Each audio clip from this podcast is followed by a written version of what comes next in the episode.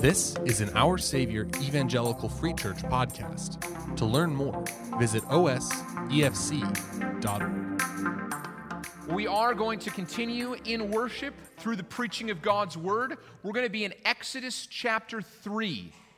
Exodus chapter 3 this morning in this next week in the series that we are calling Equipped. We want to learn to apply the whole Bible.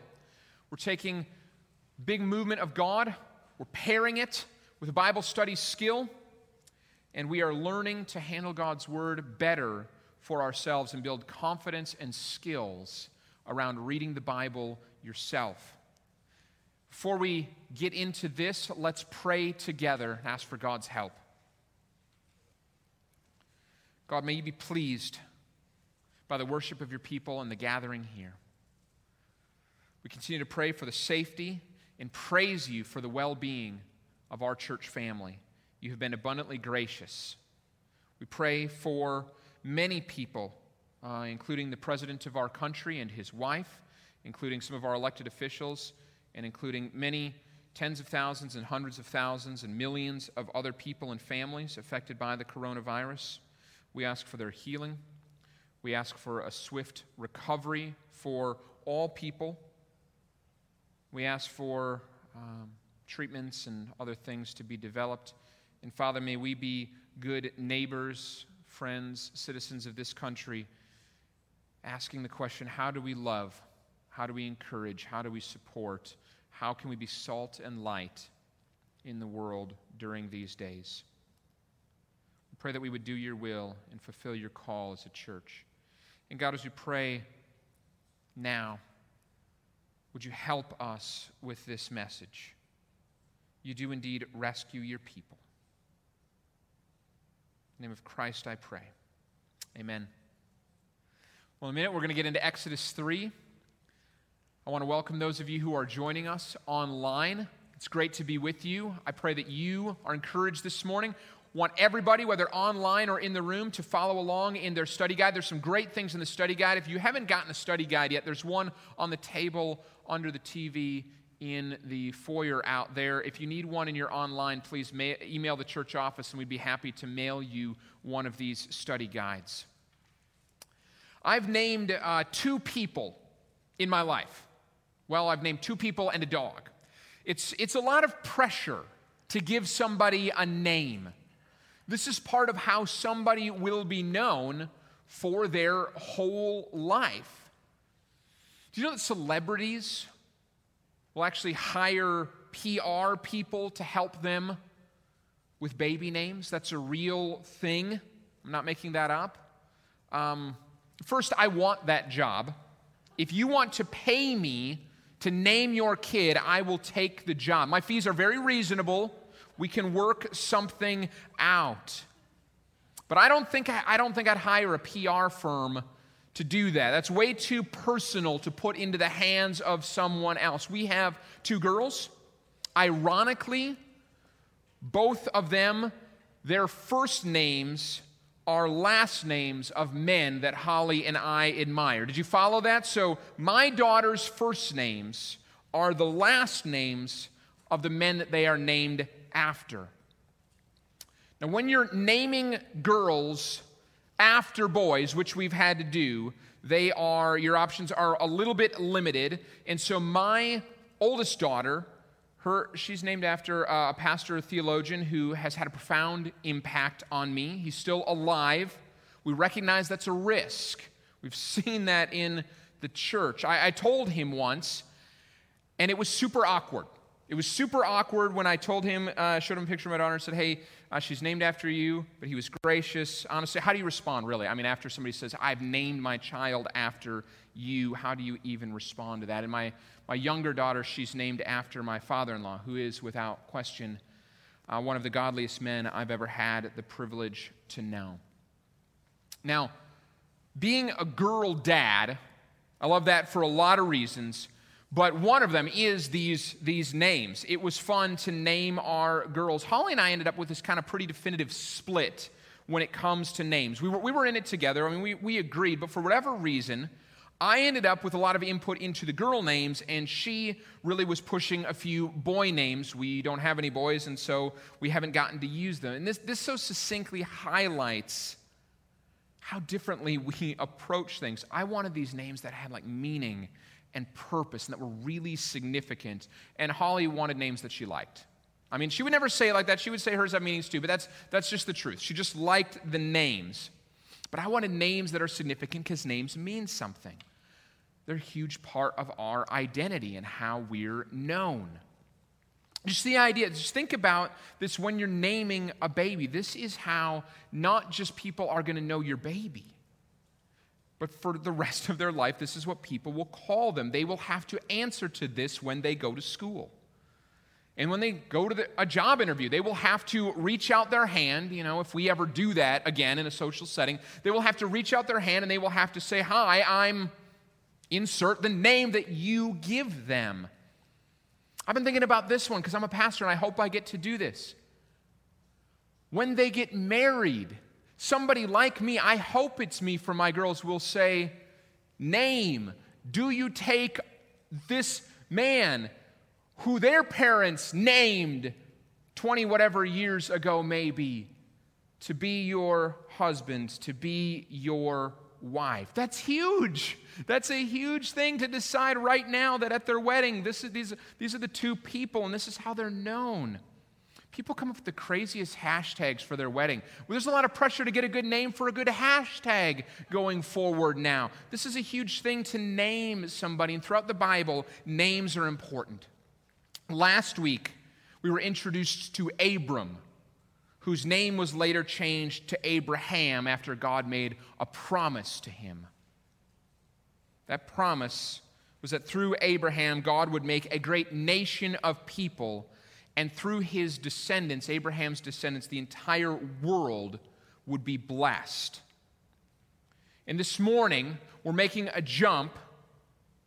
We're looking at the next big movement of God in that redemptive story, and we're going to learn God's name. God is going to tell us his name. And so let me just catch you up a little bit. This is going to cover several hundred years, but as we are introduced to the big story of the Bible, I want to orient you, as I've said every week, in the timeline. So several hundred years pass, and what happens is Abraham receives this promise, and then he has a son, Isaac. And then Isaac has a son who God calls Jacob. And Jacob has a whole bunch of sons. But the one we need to know is named Joseph. Through some very hard circumstances, Joseph goes from living where Abraham settled in modern day Israel, and he goes to live in Egypt. And eventually, Joseph's family, Jacob's really entire large family, ends up in Egypt through some providential circumstances of God. So, this whole family that started with Abraham and this promise has now moved to Egypt, and they've been there for a few hundred years. And what started with Abraham and his wife Sarah and their one son Isaac, over those few hundred years in Egypt, grows to more than a million people. Some scholars estimate more than two million. And the people become so numerous that the Egyptians are worried that perhaps they will overthrow the Egyptians, sort of conquer them from within. So they put them into servitude, into slavery, and they force them into hard labor to sort of break their spirits. Remember last week where we left Abraham? God said that this would happen to his coming generations, that they would go to a foreign land and they would be serfs, they would be enslaved there. Now, I could tell you more. There's more things that happened, but I just think this is best explained now as we start to read. So let's start reading in Exodus 3, verse 1. Now, Moses was keeping the flock of his father Jethro, the priest of Midian, and he led his flock to the west side of the wilderness and came to Horeb, the mountain of God. So there's a lot, lot of scene setting up here. Really quick, we're introduced to a new man, Moses. like Abraham, you can't know the story of the Bible without knowing Moses. Moses is a Hebrew. Another name is an Israelite. Today we call them the Jewish people. He's from the line of Abraham.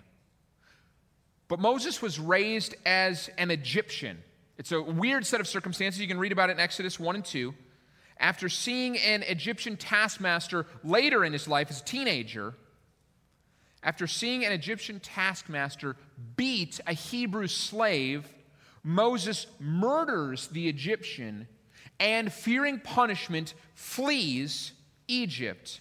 And he makes his way to this land called Midian. Midian is modern day northwest Saudi Arabia. If you know your geography in the region, it's just south of Jordan. So, modern day Saudi Arabia, northwest, just south of Jordan. And he stays there a long time, decades. He gets married, he has a life there, but he continues to think about his people who are oppressed. His family, kind of extended family, who's oppressed in Egypt. Talk more about Moses. Now, verse 2. And the angel of the Lord appeared to him in a flame of fire out of the midst of a bush. He looked, and behold, the bush was burning, yet it was not consumed. And Moses said, I will turn aside to see this great sight, why the bush is not burned. And when the Lord saw that he turned aside to see, God called him out of the bush. And he said, Moses, Moses. And then Moses said, Well, here I am. Then he said, do not come near. Take your sandals off your feet, for the place on which you are standing is holy ground. I'll pause here for a minute.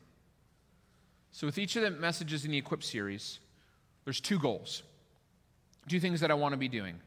I hope you will know more of God, and I hope you will feel more confident in studying His Word in the Bible. So let me tell you how I want to speak into those, how I want you to know more of God this morning, and how I want you to feel more confident in studying the Bible this morning. Goal number one, knowing God more, I want you to see from these verses two great truths about God that Christians have historically paired up together because when you look at them side by side, you, you really get a greater sense of awe in who God is. So, the theological words, the things we're going to be looking at this morning, are the words transcendent and immanent. Transcendent means that God is above.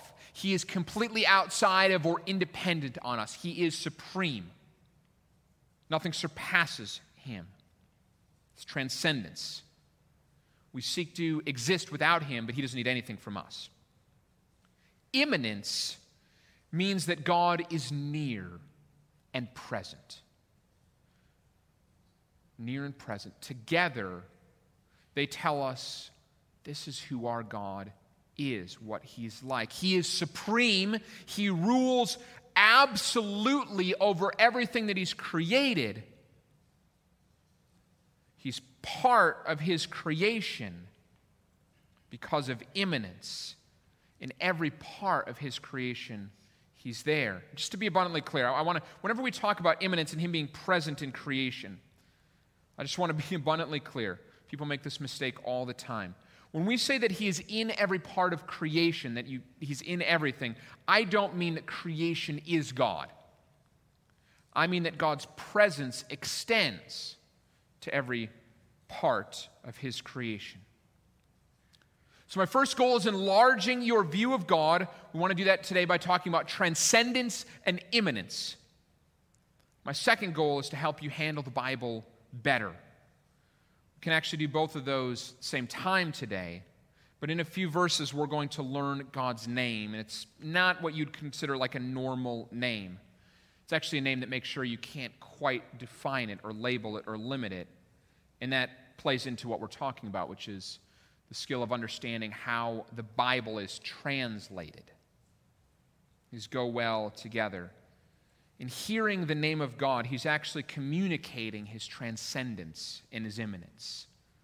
But in order to know that, we've got to be able to work on the name a little bit. So that's what we're talking about this morning transcendence and immanence. And we're going to do that kind of through the work of Bible translation. Don't worry, I, am not going to get all dead language nerd on you this morning. I just want to help you to understand a few bits of translation philosophy and some practical things. I'm going to teach you a few practical things that you can do on your own, even without knowing the languages. And you can do these safely. And I say safely because there are few things more dangerous. We should say this at the outset of translation. There are a few things more dangerous in the world than somebody handling the Word of God, thinking they know the original languages, but really being wholly inept at handling them.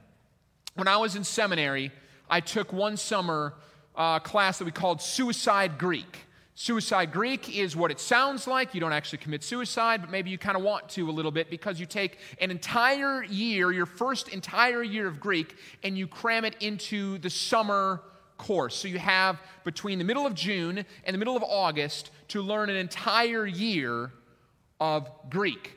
You go like six hours a day in the classroom, and then you go home and you study for three or four hours more in the evening, and you try to learn as much as you can and cram it into your brain over the summer. And so we're in Suicide Greek one day, and we're in, in the, kind of the second half, and we're reading through the book of First John. It's one of the letters in the New Testament, if you know it. And our professor calls on one of my classmates and says, I forget this guy's name, but, you know, would you share your translation with us? And he said, I don't think I should do that. And the professor said, No, no, no, we're all learning here. I, I think you'll I think you'll do, you know, be good. Even if you've made a mistake, we can all learn from your mistake. And, uh, and the, the guy says, Well, okay, but uh, I should warn you before I say this that according to the translation I have, God is sort of releasing antichrists on the world at some point. And our professor says, Well, yeah, let's call on somebody else then. The point is that you can be really dangerous if you know a little Greek or a little Hebrew. Here's where it gets really dangerous. That's a funny story. Here's where it gets really dangerous. Uh, the Jehovah's Witnesses have a translation that they call the New World Translation. I'm not exaggerating when I tell you that that translation was done by five people, all of whom had that same one year of biblical Greek that I had at that point. Now, I've had more, but the most experienced Greek I'm not going to call him a scholar, uh, doer, uh, had less than a year, had a year of Greek, and the translation has some glaring theological inaccuracies that lead to heresy. You can do a lot of damage if you pretend to know too much about the languages. But you can have some great insights unlocked if you admit and, and humbly say, I don't know a whole lot, but there's some great tools out there that I can point you to. Okay, so that's what we're doing this morning.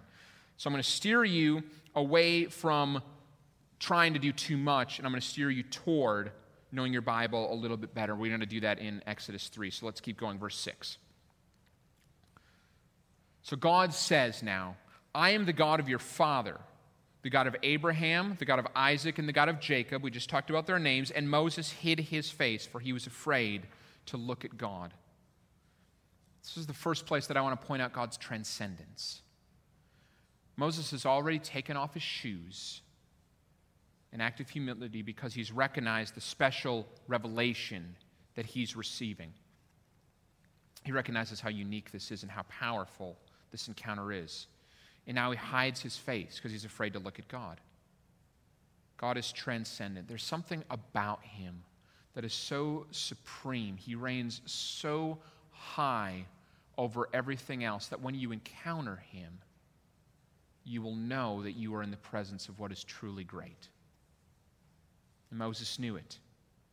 All throughout the Bible, it talks about fear. Not fear is in fright, fear is in awe, fear is in reverence. When we encounter the real and true God, because of his transcendence, because of his greatness, we should fear him.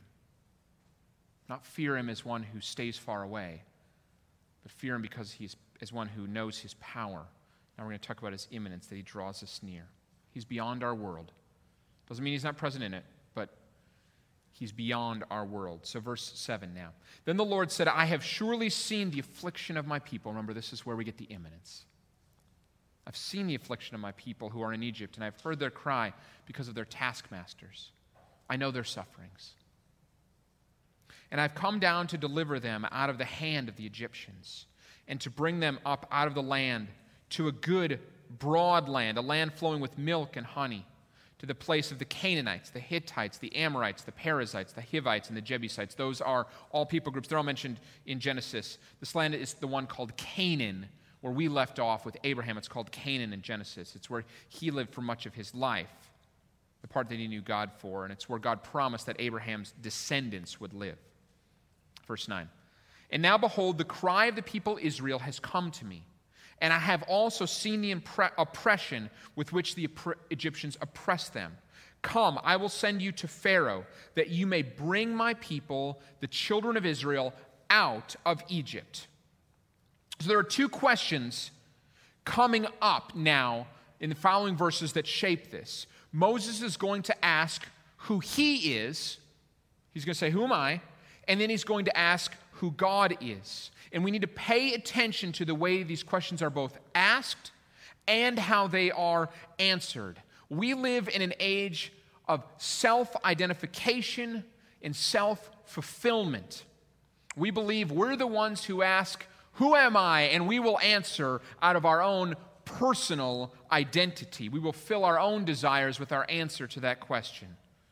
Seeming, it, it become, it's becoming increasingly popular for people to try to tell you who they are on their own. But people were never meant to do that. We were never meant to be self definitive. We saw that a few weeks ago when we were studying the fall of humanity into sin in the Garden of Eden. The desire for self identity, self determination is present right there in the beginning of the Bible. There's a serpent, remember, who comes and he prompts Eve to desire to eat from the tree of good and evil. And he does that by leading her to believe what is already present there in her heart. She, if she would just take the fruit, she would take power, and she would become just like God. Adam believes the same thing. And the lie is that to no longer need God, the serpent brings, he said, you'll, you'll no longer need God. You'll be truly free. But it's just that, it's a lie. The moment we try to be like him is the moment we're absolutely and surely not free. In fact, we become enslaved. We give up the freedom of being intimately connected to the one being in the whole universe who allows us to be just who we are, who tells us this is who you are. And instead, we try to determine our own fate. We try to determine our own identity. We try to grab for our own power, and it twists us into becoming something that we were never meant to be. So look at how Moses asked these questions Who am I and who are you? This is the path to fulfillment and peace and joy, being satisfied. You're never going to be satisfied by, be, by saying, I am whoever and whatever I want to be no matter how enlightening and empowering that feels, freedom comes from asking. This, folks, freedom comes from asking, Who are you, God? And in relation to who you are, who am I?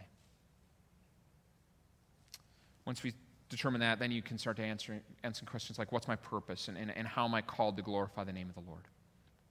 Let's look at these questions. But Moses said to God, Who am I that I should go to Pharaoh and bring the children of Israel out of Egypt?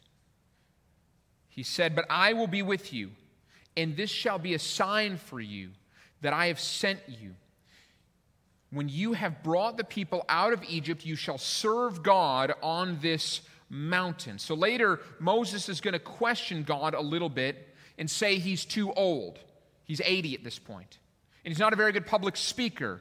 And to which God will say, I know exactly how old you are because I made you, and I know you're not good with crowds. That's why I'm given, I'm going to give you a brother. I gave you a brother who is good, and your brother Aaron is going to be the spokesman.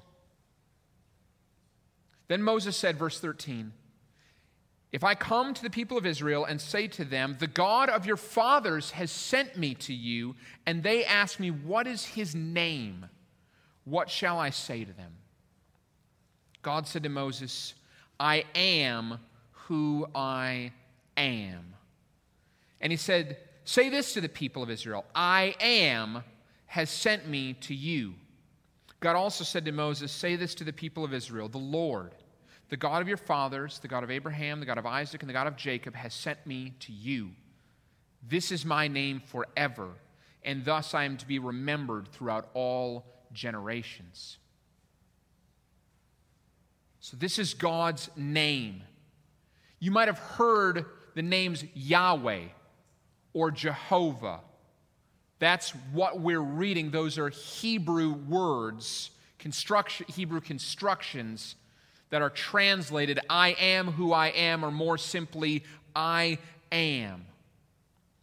Now, there are a few different words in the Old Testament used to refer to God, but this, Yahweh, Jehovah, this is the most sacred one. It's his special name. Whenever Yahweh appears in your Bible, you can know it's been translated from this construction. It's most likely translated Lord, but you can see it probably in your Bible where it says, I am who I am or I am, because all the letters in the name are capitalized. There are other words for Lord. Adonai is one of them. And when that is translated Lord, it will just be an uppercase L with the lowercase O R D. But in your Bible, whenever you see Lord, all caps, God, all caps, I am who I am, all caps, that's Yahweh. Literally, I am who I am should be translated, I be who I be, which is actually kind of cool, but let's concentrate on why it comes to us this way. So, first, how it comes. I've already talked a little bit about Bible translation, but I want you to know your Bible. It's the Word of God. And so to be reverent toward it, we need to be, but we don't need to be intimidated by it.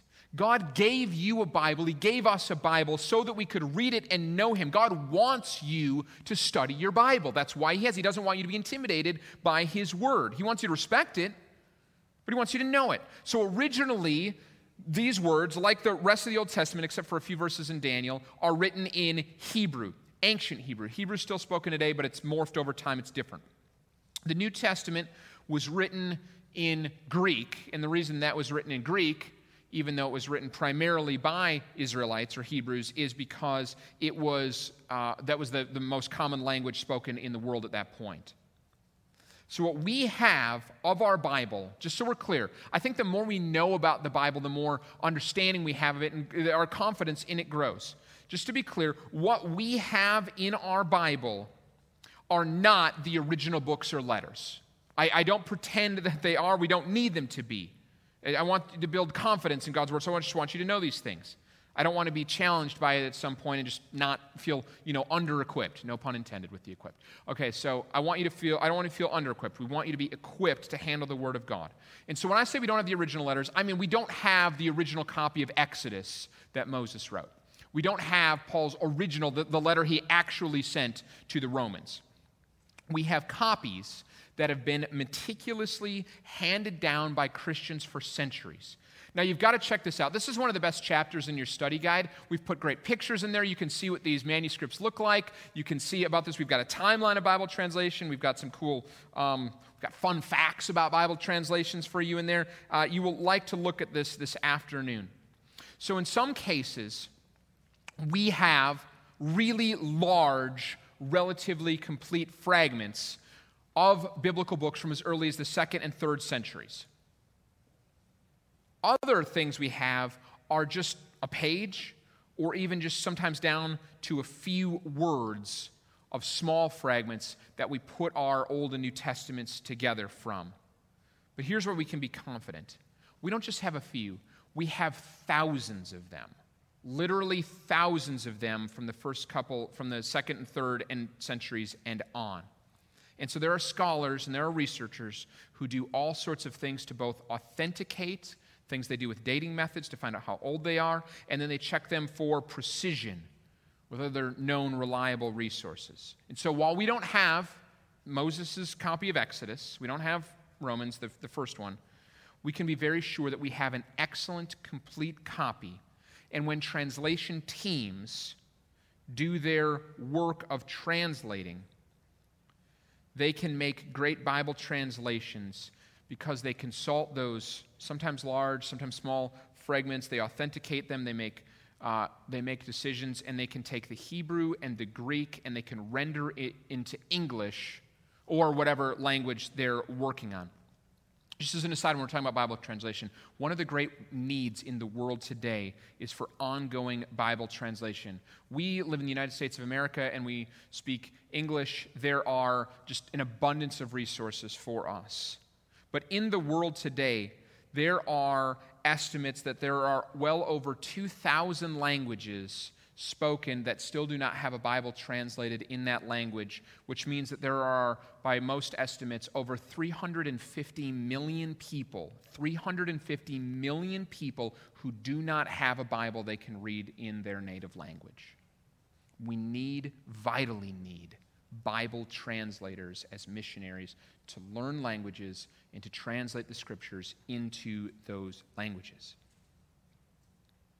So that's what scholars do is they take Hebrew constructions like Yahweh and they try to render them into English, not only that's faithful to the text of Scripture, but that makes sense and puts it into languages that we can understand. The case of God's name is a little bit of a tricky way in doing that. Now, I think we can agree that when God tells you his name, you want to get that right. So scholars work hard on this. The words themselves aren't complicated. I am who I am. But to discern their meaning is a little different. God reveals himself in this way because he wants to be sure not to limit himself. If you ask me who I am, I will probably tell you that I'm a husband or I'm a father or I'm a pastor. But God isn't defined by anything to say that he, except to say that he exists on his own and he's limited by nothing. For him to say, I am this or I am that, is too limited. And so, how do you translate a word where he basically just says, I am, I be? Capturing the truth that he was not created, that he is not contingent, that He is the same yesterday, today, and forever, and that He is supreme over everything. So, how do translators try to wrap that up in the name? And we see God's transcendence and immanence here. He won't be limited, so He just says, I am. But He gives Moses that name after He tells Moses that He has been listening to, He's heard the cries of the people, and He's seen the suffering, and He will help. So, this is who God is. He is the supreme majesty who cannot be limited, who eternally exists all on his own, who is, but he is also the one that steps down off his throne to be near to us. In the New Testament, Jesus is approached by the Pharisees, and he's asked basically if he's a child of Satan and he has a demon. That, that's really what they ask. Are you oppressed by a demon? Are you possessed by a demon. And I, I think we can agree right off the bat that that's not a, a, real setup for healthy dialogue. Some of you probably thought it, uh, but we can't verbalize it. You're just, you know, having a conversation with somebody, and you're like, "Are you possessed right now?" like, "Are you all here right now?" Because what you're saying sounds crazy. So they come and they ask Jesus if he's possessed, and his answer is, "No, I'm not possessed." And if you were really paying attention, this is what Jesus says if you were really paying attention, you would know that. And then he says that they are always, the Pharisees, the Jews, they are always talking about their father Abraham. We said that last week. That the whole uh, uh, way that Jews look backward is they look back to Abraham as their ancestral father. But Jesus says that they should have known when he showed up because Abraham looked forward to Jesus coming. Not only are they confused by that, but Jesus is calling them hypocrites and kind of dumb at the same time. And, and so that they ask that this is possible, how Jesus could know this. And I love this because they feel insulted by Jesus, and so they try to insult Jesus back. This is all in John 8, starting at verse 48, if you want to read it. Um, so that's kind of funny. So they, they feel Jesus has called them dumb hypocrites. And um, when Jesus said this, he was uh, he, Jesus died when he was somewhere between 30 and 36 years old. And so this is a couple years before that. And so he's like 33, 34 max, okay, when he says this. And they ask him, they said, How is it possible that Abraham could have looked forward to your coming when you're not even 50? So they just basically knocked him down to, you know, they said, He's 33. We'll just call him 33. And they said, What are you, about 50? How is that possible? So this is insults going back and forth. And what Jesus says is important. He says, I tell you, before Abraham was, I am. Before Abraham was, I am. And that's a strange way of rendering it in English, but they render it that way, our translators do, because it's a direct reference back to Exodus 3. The reason we can be so sure of that, and that's what the Pharisees heard too, the Pharisees absolutely heard them referencing Exodus 3, because right after that, they pick up stones and they're ready to throw him at him. They're, they're ready to kill Jesus for blasphemy. But Jesus hid and escaped. It wasn't yet his time to die. So I want to close with two things. First, a few practical skills around Bible translation that you can make use of. And second, I want to talk about the transcendent God who is immanent, near to us. Um, but not just close, he's, he's tender and gentle. So that's just two things to close. So here's what you can do with Bible translation there are a few resources that can be really helpful to you in Bible translation. First, there's a Bible called the Amplified Bible. You can access it online, search for Amplified Bible, and when it comes to many keywords, you can see alternatives that the translators have put in there of the Amplified Bible, but maybe they chose to leave out in other Bible translations, and it may help you. Another way to enrich your study of the Bible through translation resources is to use something that I also told you about a few weeks ago. There are a few websites. One out there that I like is called Blue Letter Bible.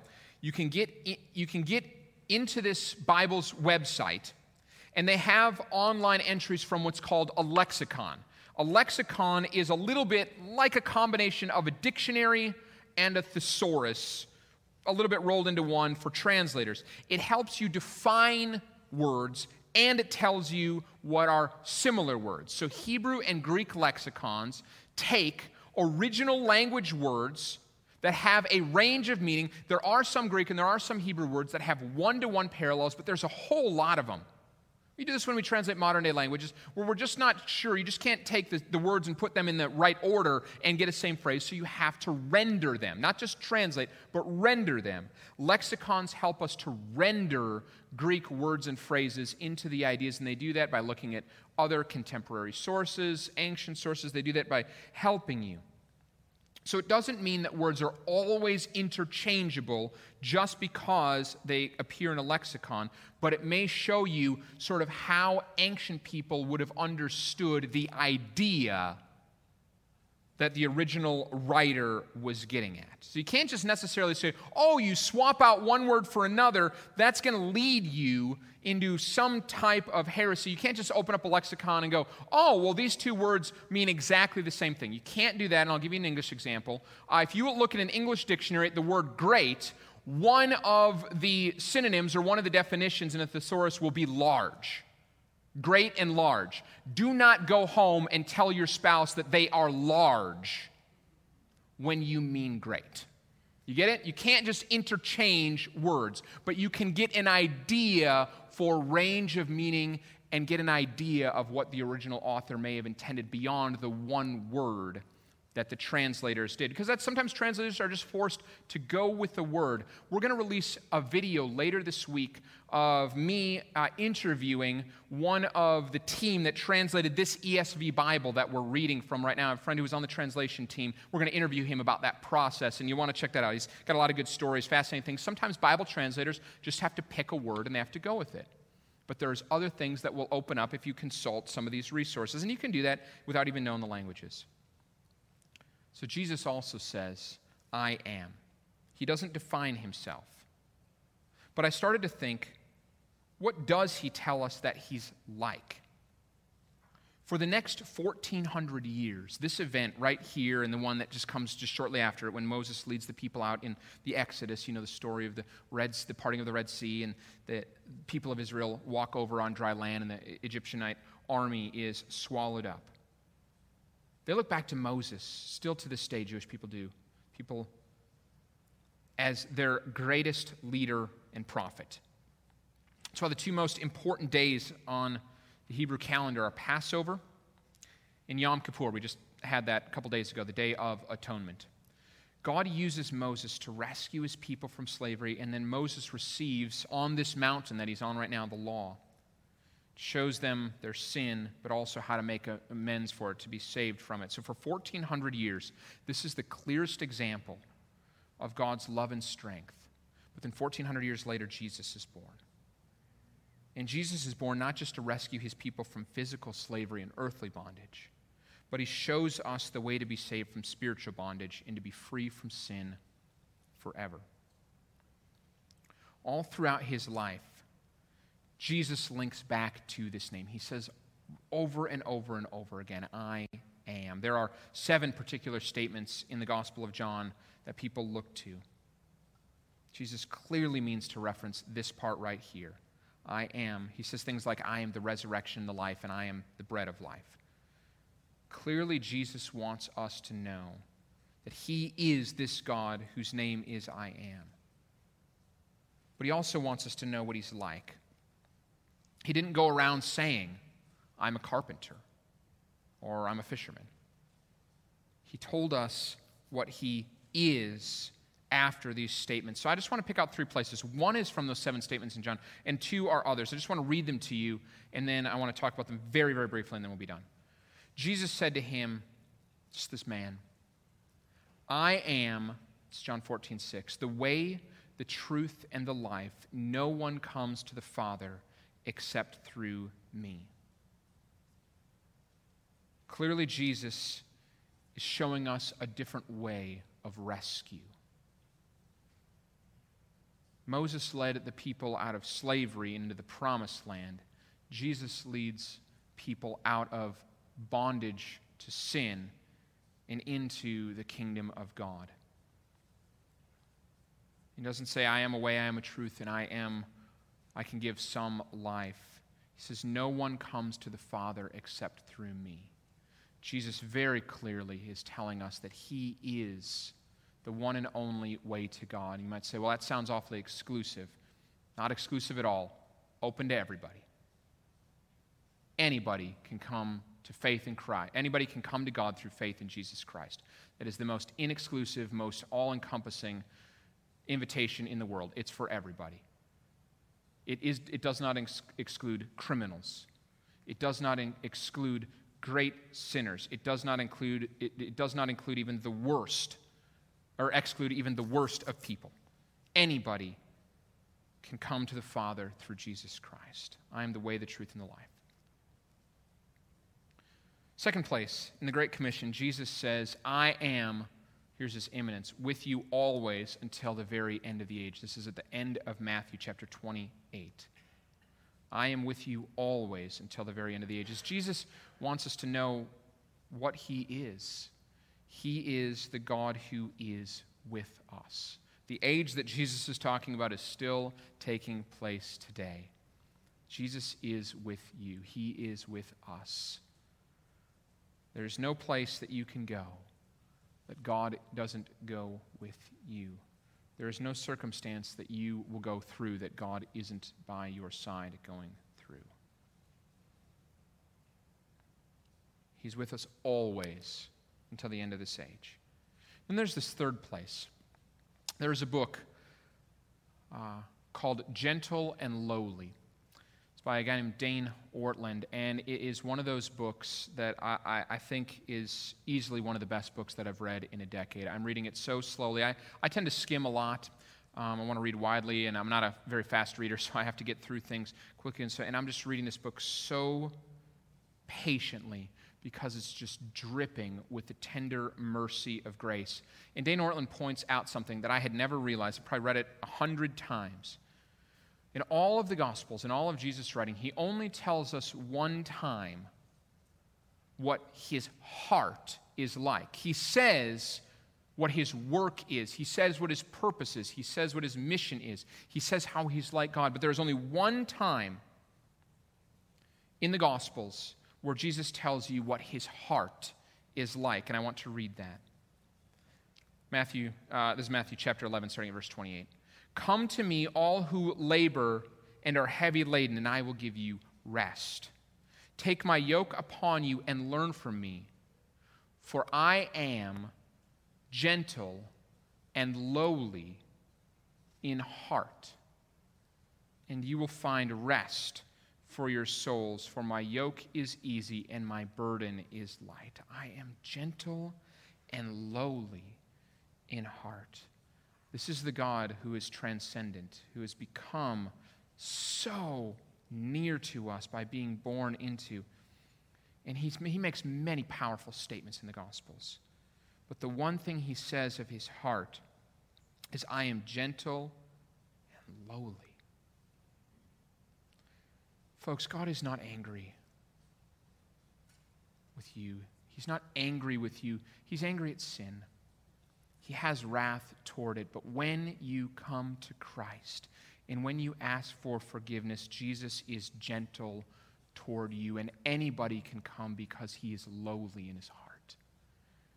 He does not ask for only the best to come, he does not ask for the cleanest, he does not ask for the most pure, and he will not get mad at you when you come. He's gentle. He's a gentle Savior. This God who appears, who draws out, who parts the sea and sweeps the Egyptian army up, when he comes near and says, This is what I'm like, he says, I'm gentle.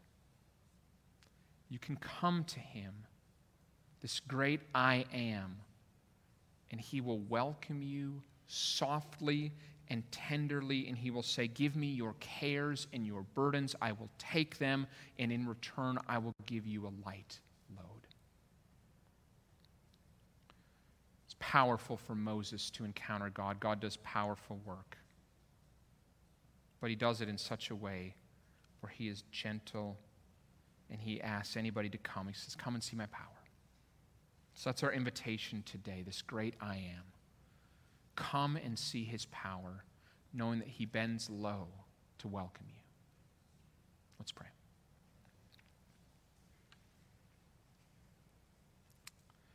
God, may we know you as the powerful creator of all, but also as the one who stooped low in Jesus, who says that he is gentle, contrite.